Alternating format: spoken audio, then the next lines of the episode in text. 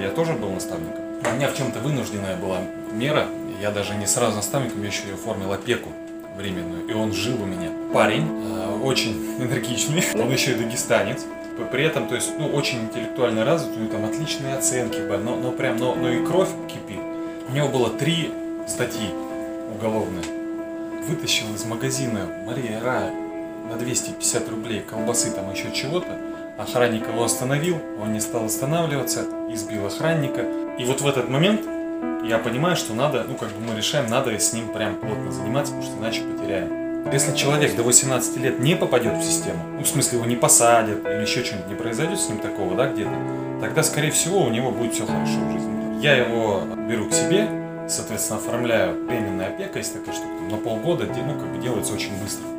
Ну, и мы с ним договорились, и он говорит, все, я прям понял, вообще ничего не... Короче, у него все стало такая идеальная история, он нигде в драках не участвует, но суд все равно приходит. И мы с ним были на суде.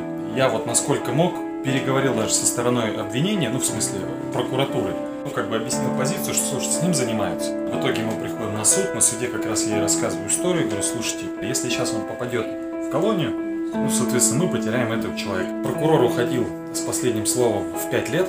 Как, как так 5 лет? Ну, то есть не условно, ничего. Я только потом понял, что значит все нормально. Мы когда вернулись, и судья объявляет полтора года лишения свободы условно.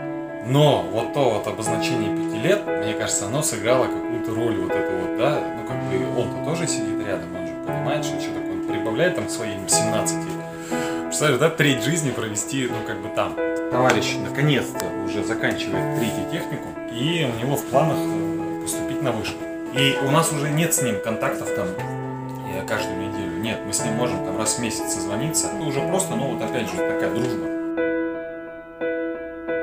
Нужны э, наставники для ребят, которые вот в, на первом курсе техникума. В чем-то это проще, да, вы реально разговариваете со взрослым человеком, ну, 16 лет. Сейчас прям запрос мне вот, вот мы вчера только сидели и так, нам нужен мужчина вот для этого парня. Блин, вот для этого нужен спортивный, прям такой, да, активный, а для этого нужен более там интеллигентный, может быть, творческий, может быть, фотограф. И вот для него вот этот был бы человек, да, потому что сам парень там, допустим, рисует. Казалось, Томск огромный, а вот, вот нету.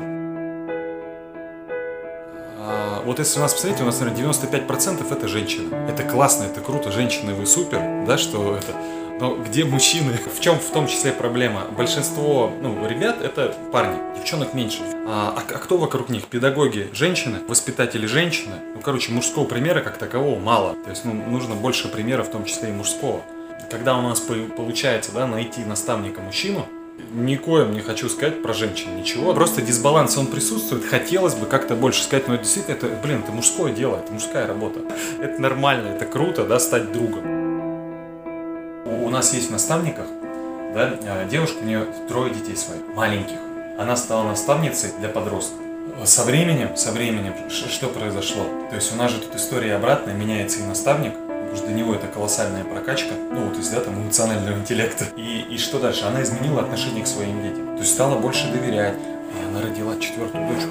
И она продолжает быть наставником. А минимальное количество встреч раз в неделю. Раз в неделю выделю сколько? Ну, два часа, три часа времени. Да, вот так назовем вместе с дорогой и совсем. Но это один раз в неделю.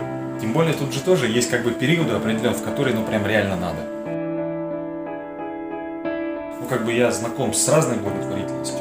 Да, бывают порой вещи, ты не понимаешь, для чего это вообще делается. Наша организация молодец, мы подарили детям на Новый год там что-нибудь. Представь себе ситуацию, когда там 7 раз в день приходят Деды Морозы.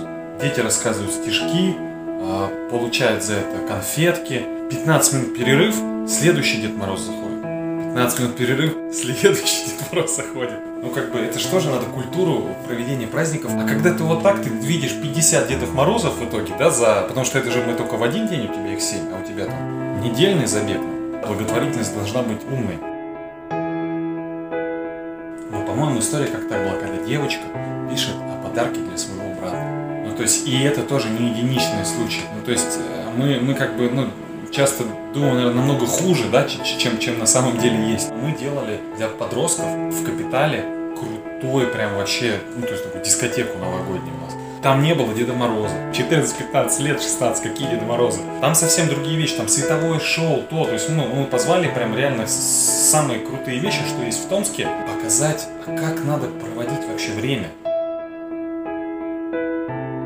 Вот у нас в прошлом году были вообще тренинги осознанного выбора, да, пять шагов осознанного выбора, где мы говорим о том, что, к сожалению, люди в основном живут вообще не выбирая ничего в этой жизни, просто идут вот по волне, как, как идут, потому что так сказали где-то, выбрали технику, потому что туда идут все. Слушайте, мы иногда неосознанно женимся, рожаем детей и, и умираем так, будучи осознанным там несколько секунд в этой жизни. Порой некоторые, ну, годами доходят до нас и говорят, мы услышали давно-давно, все думал, думал, думал, думал, но сомневался, пришел и все, сомнения ушли. Наступает момент, когда понимаешь, что по-другому нельзя – Нужно помочь. Спецпроект Томскру «Дневник помощи. Почему я могу?»